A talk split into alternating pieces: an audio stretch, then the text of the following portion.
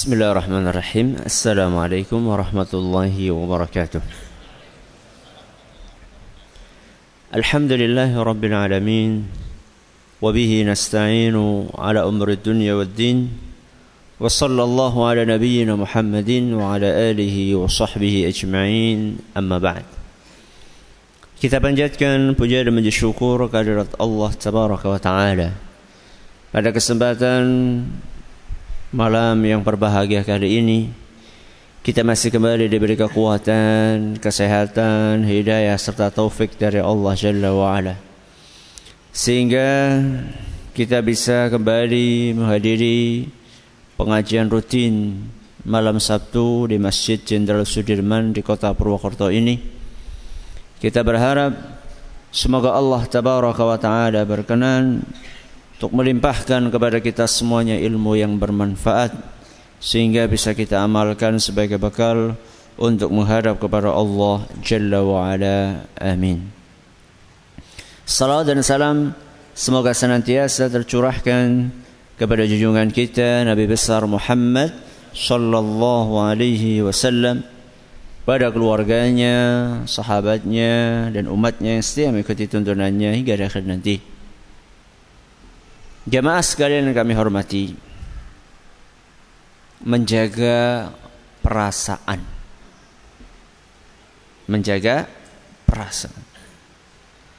itu adalah salah satu etika yang diajarkan di dalam agama kita, agama Islam.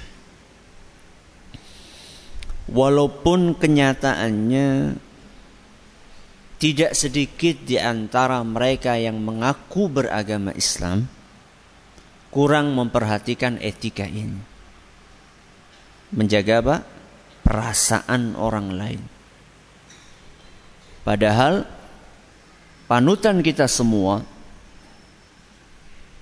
yaitu Nabi kita Muhammad sallallahu alaihi wasallam adalah orang yang sangat perasa, mudah tersentuh empatinya, hanya dengan melihat tanpa harus mendengar. Hanya dengan melihat beliau sudah bisa memahami apa yang dibutuhkan tanpa harus terucap dari orang yang membutuhkan tersebut. Sebuah kisah yang diriwayatkan oleh Imam Muslim dari seorang sahabat Nabi SAW namanya Abu Sa'id Al-Khudri radhiyallahu anhu. Beliau berkata, "Bainama nahnu fi safarin ma'an Nabi sallallahu alaihi wasallam." Ketika kami sedang bepergian bersama Nabi sallallahu alaihi wasallam. Para sahabat biasa bepergian bareng siapa? Rasul sallallahu alaihi wasallam. Di tengah perjalanan, إذ جاء رجل على راحلة له فجعل يصرف بصره يمينا وشمالا. Ketika kami sedang istirahat di tengah jalan, tahu-tahu datang seorang di antara kami naik tunggangannya, kemudian dia tengok kanan, tengok kiri. Sudah berada di atas tunggangannya, kemudian dia tengok kanan, tengok kiri. Dia memberikan isyarat dengan tengok kanan, tengok kirinya. Apa kira-kira? Celingak, celinguk, apa gue kira-kira? Bingung apa? Bingung apa kira-kira? Arah. Mau lagi bareng-bareng kok bingung arah. Apa kira-kira? Tengok kanan, liatin orang, tengok kiri. Dan orang-orang saya lagi pada istirahat, lagi pada makan, lagi pada rehat. Apa kira-kira? Hah? Apa? Angkuh. Belum tengok kanan, tengok kiri kok. Nyari sesuatu dia. Nyari apa? Berarti kita ini kurang perasa kita ini. Nabi SAW langsung faham. Begitu ngelihat ada orang tengok-tengok itu, Nabi langsung paham. Apa kira-kira? Dia ini gak punya makanan. Yang lainnya pada makan, dia gak punya makanan, dia tengok kanan, tengok kiri. Dan para sahabat Nabi SAW itu terbiasa untuk tidak minta-minta. Makanya dalam Al-Quran ketika Allah Subhanahu Wa Taala menceritakan karakteristik para sahabat Nabi SAW, apa kata Allah? Yahsabuhumul jahilu aghniya'a minat ta'affuf. Orang-orang yang melihat para sahabat Nabi SAW, dan dia adalah orang asing, orang datang ke Madinah, dia nggak tahu para sahabat Nabi SAW kondisi ekonominya kayak apa. Dia datang ke kota Madinah, kemudian oh ini sahabat Nabi, sahabat Nabi. Orang asing ini ketika ngelihat para sahabat Nabi SAW, dia pikir ini orang-orang kaya. Dia pikir mereka semuanya orang kaya. Kenapa? Minat ta'affuf. Karena mereka itu punya sifat namanya iffah. Iffah kuwi ora gampang jalukan. Tidak gampang minta-minta sama orang lain. Sehingga dipikirnya ini orang kaya karena enggak pernah minta-minta. Kalau sekarang ada enggak orang kaya minta-minta? Ada enggak? Lho kaya sing pada jaluk raskin. Padahal dia itu tekabe nganggo motor, nganggo gelang apa? Emas. Kayak gue njaluk raskin. Sudah kaya masih minta-minta pula. Para sahabat Nabi SAW, mereka tidak terbiasa minta-minta. Makanya mereka ketika nggak punya makanan cuma tengok kanan, tengok kiri. Nabi SAW paham. Makanya saya katakan tadi Nabi sangat apa? Perasa, peka. Nabi kita Muhammad SAW sangat peka. Mudah sekali beliau tersentuh empatinya. Maka begitu Nabi SAW melihat ada gelagat seorang sahabat yang kelihatan tengok kanan, tengok kiri. Faqala Rasulullah SAW. Maka saat itu juga Nabi kita SAW memberikan pengumuman. Apa pengumumannya?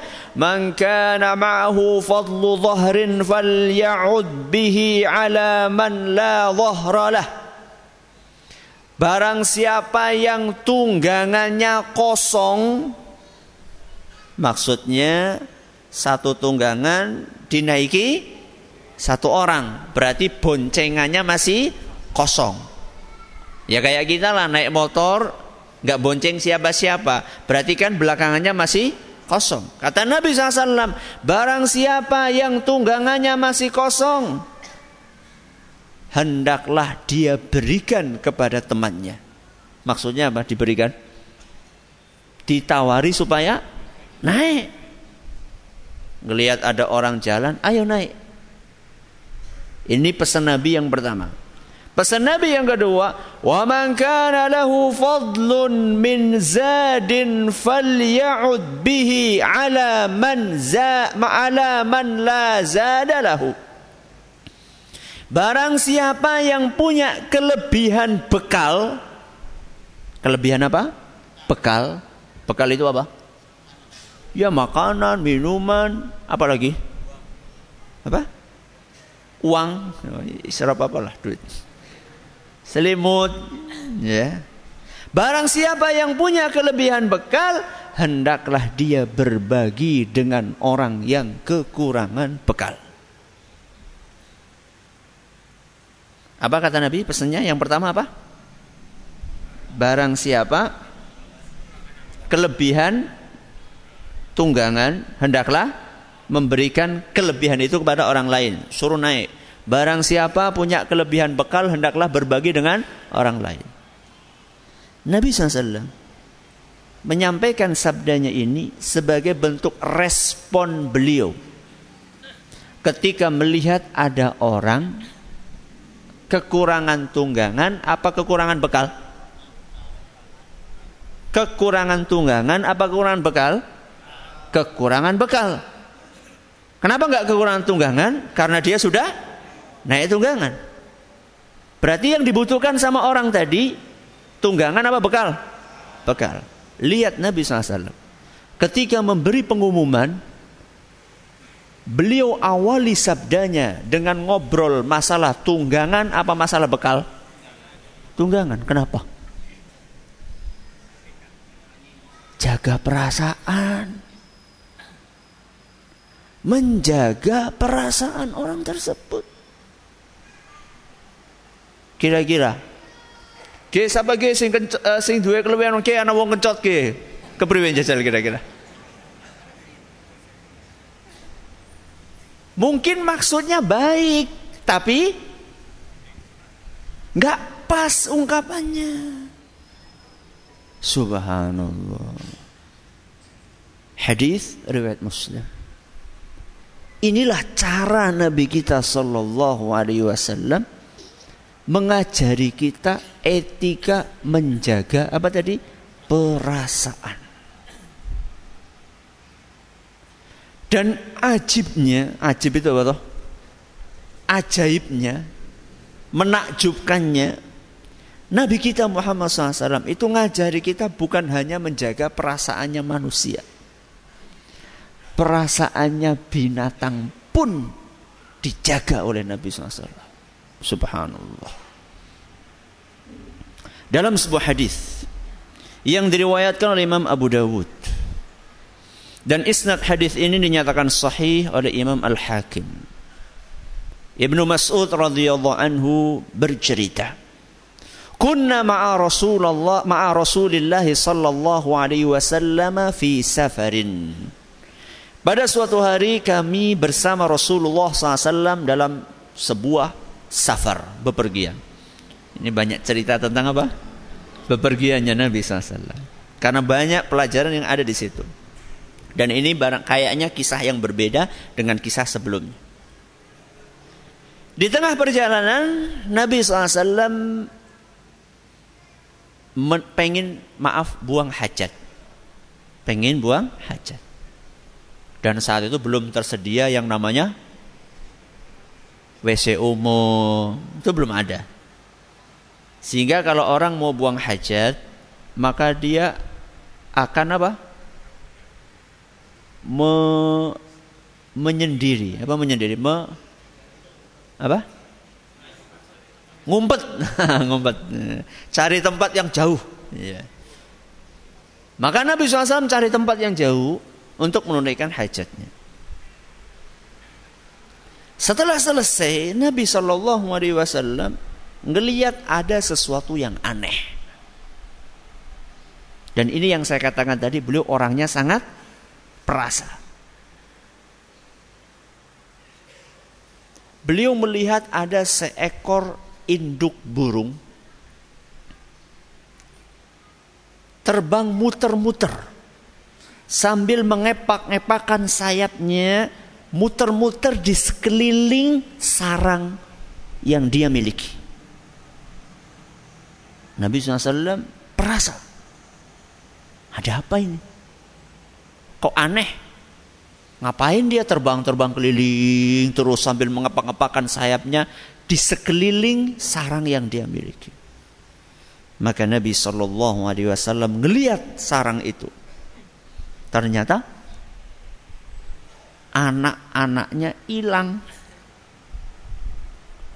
Burung tadi gelisah kehilangan anaknya.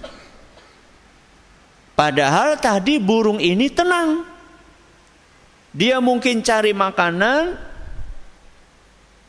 untuk diberikan kepada anaknya. Begitu sampai ke sarang, ternyata anaknya sudah tidak ada. Burung itu bingung, siapa yang ambil anaknya. Begitu Nabi SAW melihat isi sarang itu kosong, Nabi langsung paham. Ini ada orang yang iseng. Iseng ngapain? Ngambil anak burung tersebut.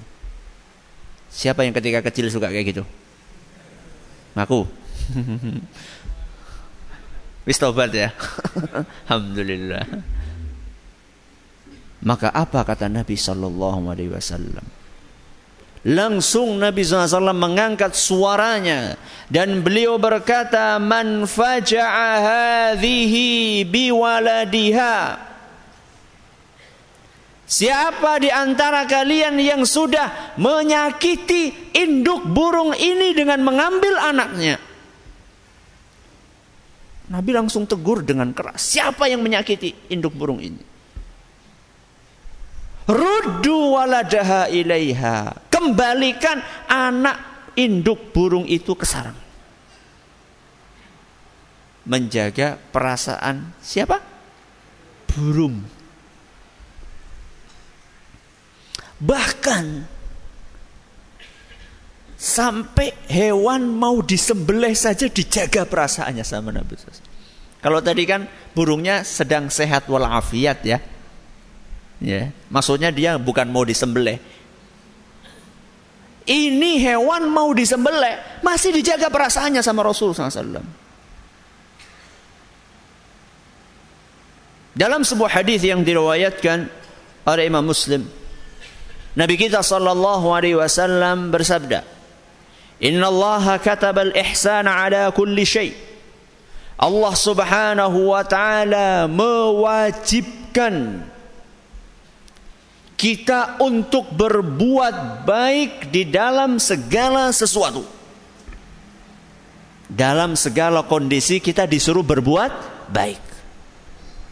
"Fa idza qataltum fa ahsinul qitlah." Kalau kalian akan membunuh, bunuhlah dengan cara yang baik. Berarti oleh mata ini ya. Boleh bunuh?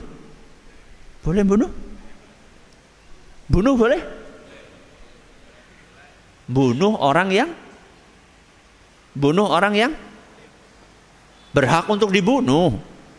Ya, kisos misalnya. Masalahnya apa? Kisos.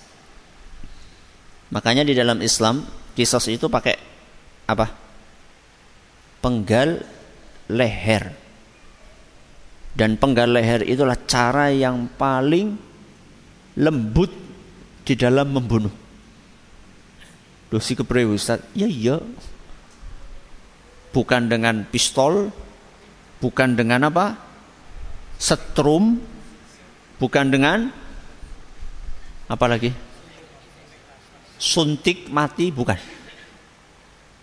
Nabi SAW katakan kalau kalian akan membunuh, bunuhlah dengan cara yang baik. Wa idza dzabhtum fa ahsinudz dzabha. Kalau kalian akan menyembelih, sembelihlah dengan cara yang baik. Bagaimana cara menyembelih yang baik? Wal yuhidda ahadukum syafratahu. Hendaklah kalian asah pisau kalian sampai tajam. Wal yurih dzabihatahu. Rilekskanlah hewan yang akan kalian sembelih. Disuruh apa? Rileks. Gimana membuat hewan rileks? Gimana? Kemarin nyembelih enggak? Apa kurma ngantuk ya? Di antara bentuk membuat hewan itu rileks, dia apa? Usap. Kemudian ketika akan menjatuhkan, jangan dia apa? Banting. Kan ada sebagian orang Jirolu Blu Marem. Ada cara yang banyak. Subhanallah. Saya ngelihat di YouTube itu, ada cara menjatuhkan sapi. Satu orang bisa. Ya. Saya lupa itu diikat. Terus ditaruh talinya dua di antara dua kaki. Terus gimana lah pokoknya lah. Intinya coba cari aja cara menjatuhkan sapi yang tidak kasar. Satu orang dipraktekkan kemarin di pondok. Ya, di pondok kemarin nyembelih sapi berapa ya? 4 kalau nggak salah. 4 atau 3 lupa saya. Nah, yang 2 ini ditangani sama tukang jagal. Atau yang 3 ditangani sama tukang jagal dan caranya mirip tadi itu. Jironubluk. Nah, cara yang keempat ini ditangani oleh salah seorang ustadz pondok. Satu orang. Cara kayak gitu tadi. Ternyata seblek. Sudah selesai. Itu diantara bentuk membuat hewan rileks. Dan diantara bentuk membuat hewan rileks wa antuara 'anil bahaim. Pisau itu ketika ngasah, jangan ngasahnya di hadapan siapa? Hewan yang akan disembelih. Bayangkan, sampai ngasah pisau saja nggak boleh di depan hewan yang disembelih. Ini sebagian orang bukan hanya ngasah pisau, ketika nyembelih pun temennya disuruh ngelihat. Oke, tolong ge, kancamu ge. Aja macam-macam ya.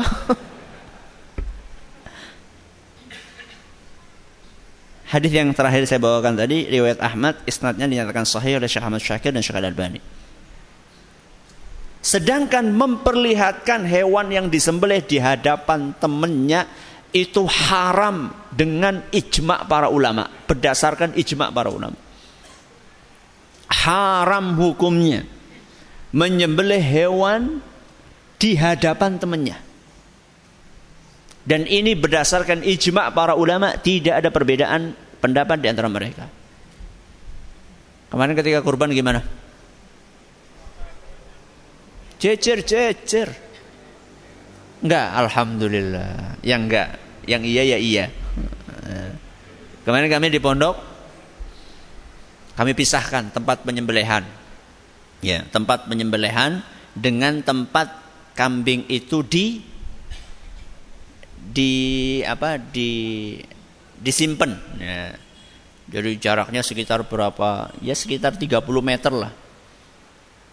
Jadi ketika hewan yang belum disembelih nggak ngelihat temennya disembelih dan nggak dengar suaranya. Nggak ngelihat tapi dengar suaranya kan mirip-mirip juga kan. Ya. Jadi hewan tersebut ditaruh di depan, nanti begitu akan disembelih baru dibawa ke belakang.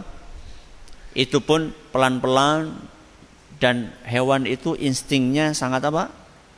Sangat tajam dia. Walaupun sudah seperti itu dia sudah mulai gelisah. Ya, karena dia tahu memang itu hari Idul Adha. Tahu ya? Ya dia tahu mungkin ya. Banyak kambing temennya gitu. Ini kok temennya asing ini, kenapa dibawa ke sini ya? Mungkin dia tahu ini Idul Adha ya. Dia sebenarnya udah punya perasaan. Cuman lihat bagaimana hewan itu pun tetap dijaga perasaannya. Ada sebuah buku bagus, dikarang oleh seorang dai, oleh seorang syekh di Saudi. Beliau bernama Syekh Muhammad bin Ibrahim Al-Hamad. Judul bukunya Faqrul Masyair.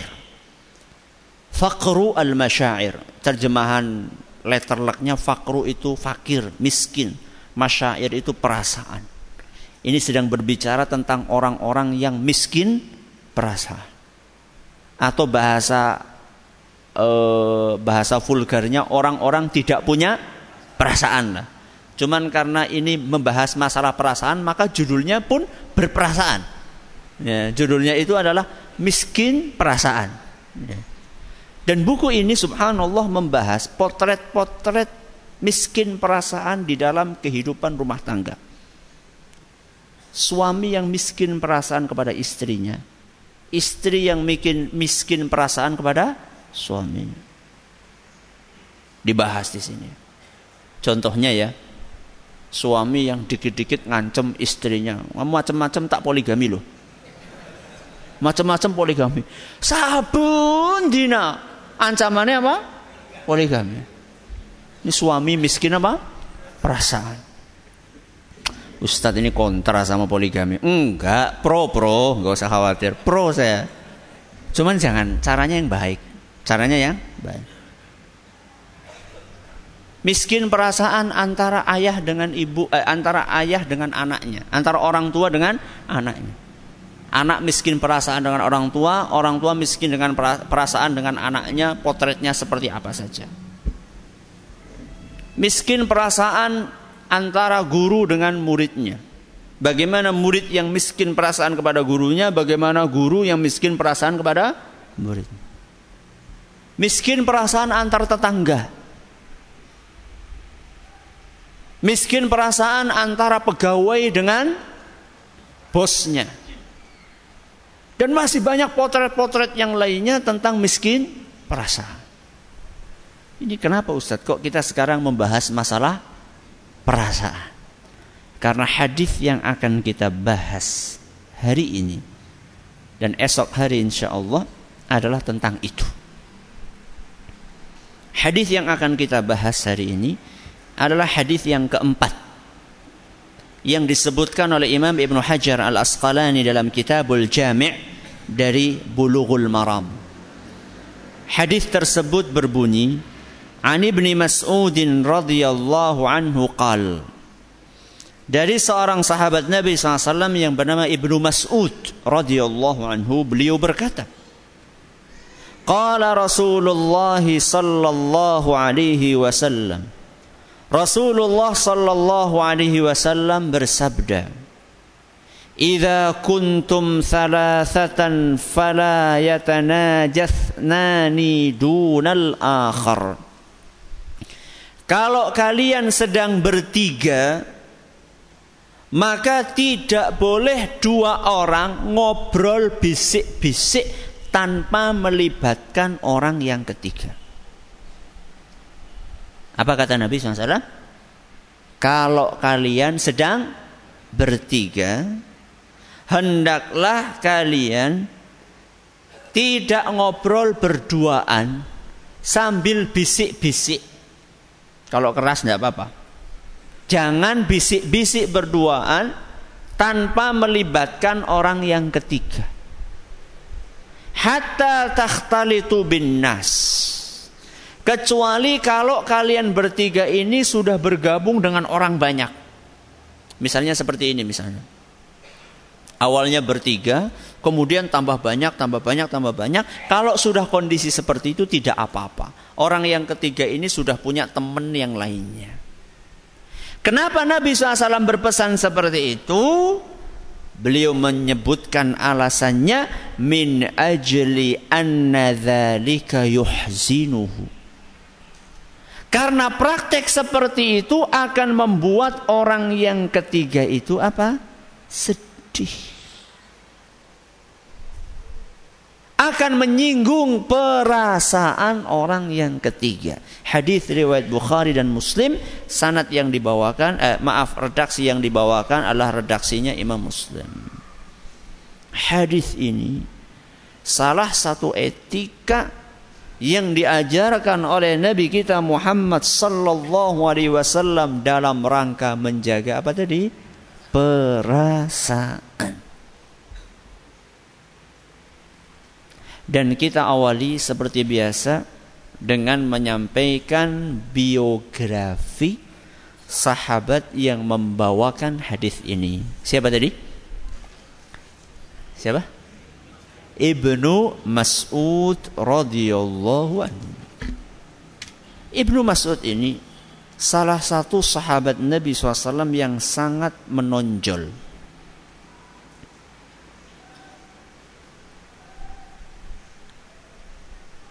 Karena beliau salah satu di antara sahabat Nabi yang meriwayatkan hadis sangat banyak.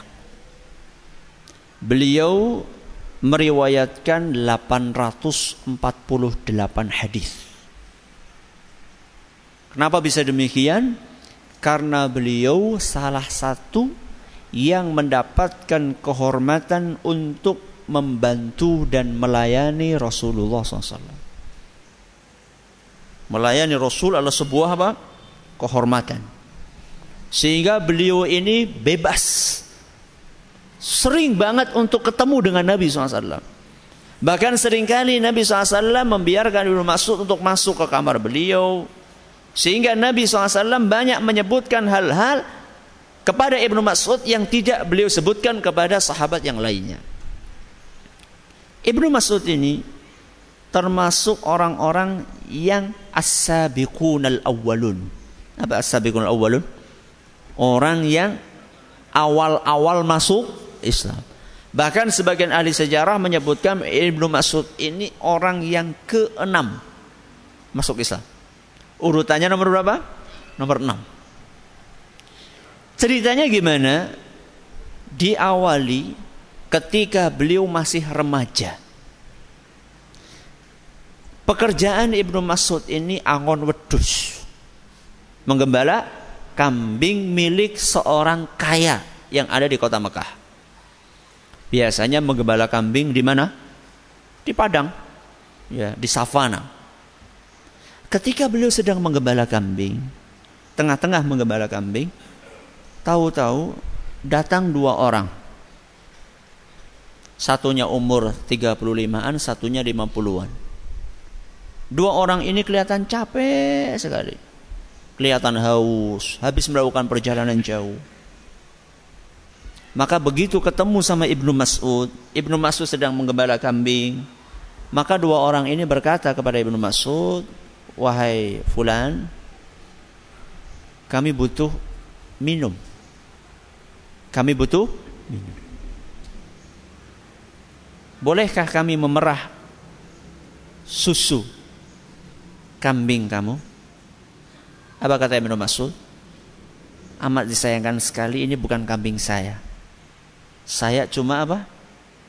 Penggembala kambing ini. Saya diamanai oleh tuan saya untuk menggembala kambing ini, dan saya tidak mendapatkan wewenang untuk mengizinkan orang lain mengambil walaupun cuma susunya." Dua orang ini gak protes, bahkan takjub. Masya Allah, seorang remaja begitu amanah. Maka kemudian dua orang ini, salah satu yang sepuh, berkata kepada Ibnu Mas'ud, "Wahai fulan, coba perlihatkan kepadaku kambing betina yang kambing betina tersebut mandul.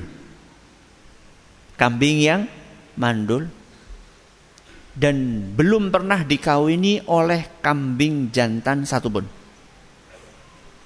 Berarti kambing itu nggak mungkin, nggak mungkin. Ya iyalah, nggak mungkin hamil, jelas mandul, nggak mungkin keluar susunya. Oh, kayak gue usah jauh-jauh duwe wedhus sih. Mirip kayak siapa? Kayak wanita, kayak manusia. Manusia kalau maaf tidak punya anak bisa keluar susunya? Wanita yang tidak punya anak bisa keluar asinya? Enggak, sama. Bukan berarti manusia sama dengan kambing. Enggak, cuman tipenya itu mirip gitu loh. Maka Nabi SAW mengatakan kepada Ibnu Mas'ud, "Tolong carikan kambing betina mandul yang enggak pernah dikawini sama kambing jantan. Yang kambing ini enggak mungkin mengeluarkan susu." Maka kata Ibnu Mas'ud, "Itu tuh kambingnya." Maka kemudian laki-laki itu bergegas mendekati kambing mandul yang tidak mungkin mengeluarkan susu, lalu diusap apanya? Apanya ya? Susunya. Diusap susunya, kering susunya, kempes, karena memang nggak ada air susunya. Begitu diusap, baca bismillah, ujuk-ujuk langsung melendung. Susu yang kempes itu tiba-tiba langsung penuh dengan susu. Maka kemudian diperah, dan laki-laki ini nyuruh temannya, "Coba cari batu yang cekung." Untuk apa? Untuk wadah susu yang tadi. Terus ngalir terus sampai batu cekung itu penuh dengan susu. Kemudian laki-laki itu mengatakan stop, ya, kepada apa? Pada susu. Stop. Begitu dia bilang stop, langsung kempes lagi. Langsung kempes lagi. Ibnu Mas'ud apa? Bengong dia. Ini orang hebat banget ini. Terus dia langsung datang kepada laki-laki itu, "Tolong ajari saya apa yang kamu ucapkan tadi." Ngomong apa tadi dia? Bismillah. Dua orang tersebut yang sepuh adalah Nabi kita Muhammad sallallahu alaihi wasallam. Sedangkan yang 35 tahunan itu siapa? Abu Bakar As-Siddiq radhiyallahu anhu. Itulah kisah pertama kali Ibnu Mas'ud tertarik dengan Nabi kita Muhammad sallallahu alaihi wasallam. Setelah itu kemudian Ibnu Mas'ud penasaran, masuk Islam, dan beliau mendapatkan kehormatan untuk menjadi salah satu di antara pembantu Nabi SAW. Dia tinggalkan menggembala kambing, kemudian beliau melayani Nabi kita Muhammad sallallahu alaihi wasallam. Dekat sekali dengan Nabi kita Muhammad sallallahu alaihi wasallam. Dan Ibnu Mas'ud ini salah satu di antara pakar tafsir Al-Qur'an.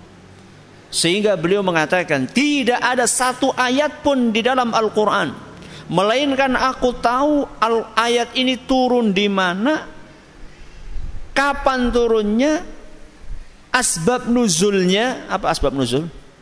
Historisnya turunnya Al-Quran ini seperti apa? Aku tahu semua ayat yang ada dalam Al-Quran.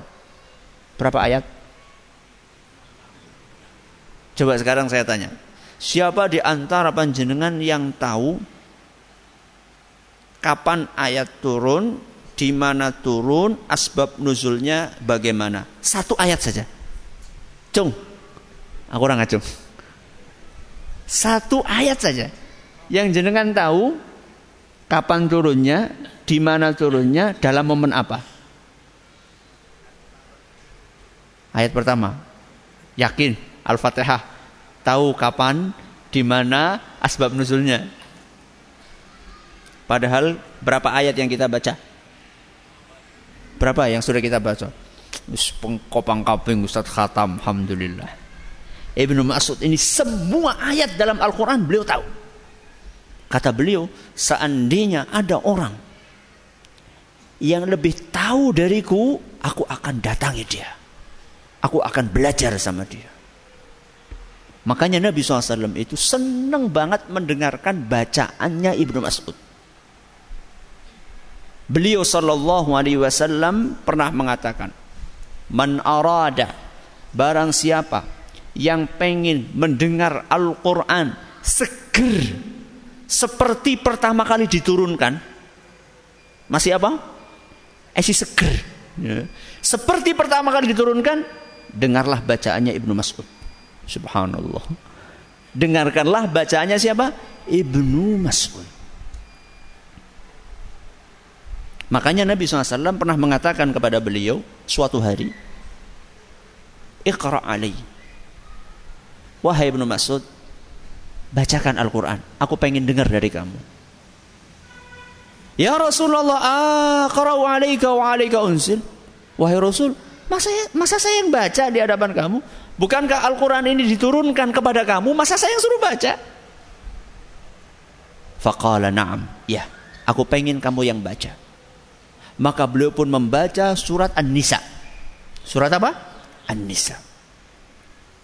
Sampai ke dalam ayat yang berbunyi, fakaifa idza ji'na min kulli ummatin bi syahidin wa ji'na bika ala haula'i syahida. Sampai ke dalam ayat yang berbunyi, bagaimana kondisinya ketika kami datangkan nanti pada hari kiamat setiap nabi sebagai saksi atas umatnya, dan kami akan datangkan engkau wahai Muhammad sebagai saksi atas umatmu ini. Begitu sampai ayat ini, Ibnu Mas'ud berkata, Nabi SAW berkata kepada Ibnu Mas'ud, hasbuk, cukup. Maka kemudian Ibnu Mas'ud menengok kepada Nabi kita Muhammad sallallahu alaihi wasallam, fa idza ainahu tadrifan. Ternyata ketika beliau melihat Nabi SAW, beliau melihat Nabi kita, kedua matanya mengucurkan air mata begitu derasnya. Hadis riwayat Bukhari. Kenapa mengucur? Nanti habis azan. Silakan. Alhamdulillah rabbil alamin, salatu wassalamu ala nabiyina Muhammadin wa ala alihi wa sahbihi ajma'in, wa ba'd. Ibnu Mas'ud disuruh baca sama Nabi SAW. Baca surat apa tadi? An-Nisa. Sampai ayat yang bercerita tentang kejadian hari kiamat. bahwa nanti pada hari kiamat setiap nabi disuruh bersaksi oleh Allah tentang siapa? Tentang umatnya. Tiba-tiba Nabi SAW menyuruh Ibnu Mas'ud untuk berhenti. Hasbuk, cukup. Dan begitu Ibnu Mas'ud noleh, ternyata Nabi SAW sudah nangis deres. Kata para ulama, di antaranya disebutkan dalam kitab Tuhfatul Ahwadi, apa yang membuat Nabi SAW menangis? Yang membuat Nabi SAW menangis adalah beliau sedang membayangkan kejadian hari itu. Bahwa pada hari itu Nabi SAW diharuskan untuk bersaksi di hadapan Allah. Bersaksi apa? Bahwa beliau sudah menyampaikan kewajiban yang Allah bebankan kepada beliau, kepada umatnya. Dan beliau juga disuruh bersaksi bagaimana amalan yang dilakukan oleh umatnya. Dan persaksian ini berkonsekuensi. Bahwa orang yang beriman kepada beliau, patuh taat kepada beliau akan dimasukkan ke surga. Dan ini tentu konsekuensi positif. Dan beliau tidak sedih karena itu. Tapi beliau sedih ketika kesaksian beliau terhadap orang-orang yang tidak mau beriman. Kesaksian beliau terhadap orang-orang yang tidak patuh dengan aturan Rasul SAW.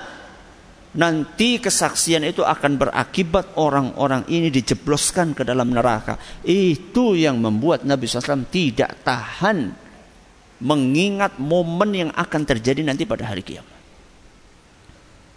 Jadi Nabi SAW sayang sekali sama kita. Enggak seperti kita. Kita kan kalau misalnya ada orang sudah diomongi, enggak manut. Akhirnya dia betul-betul sudah dibilangin sama kita, jangan nak naik pohon tinggi-tinggi, bahaya. Kalau jatuh sakit. Bukannya turun malah tambah tinggi. Nak bahaya nak. Mbok jatuh nanti. Sakit jatuh. Tambah apa? Tinggi. Ternyata apa? Jatuh. Apa kata orang tua? Apa? Kawus, Mbok.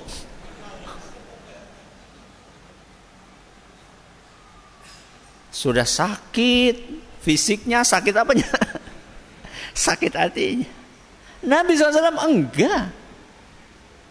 Nabi ini mengingatkan kita ini kurangnya apa sih? Enggak kurang-kurang Nabi SAW mengingatkan kita. Ngasih kita petunjuk, mewanti-wanti.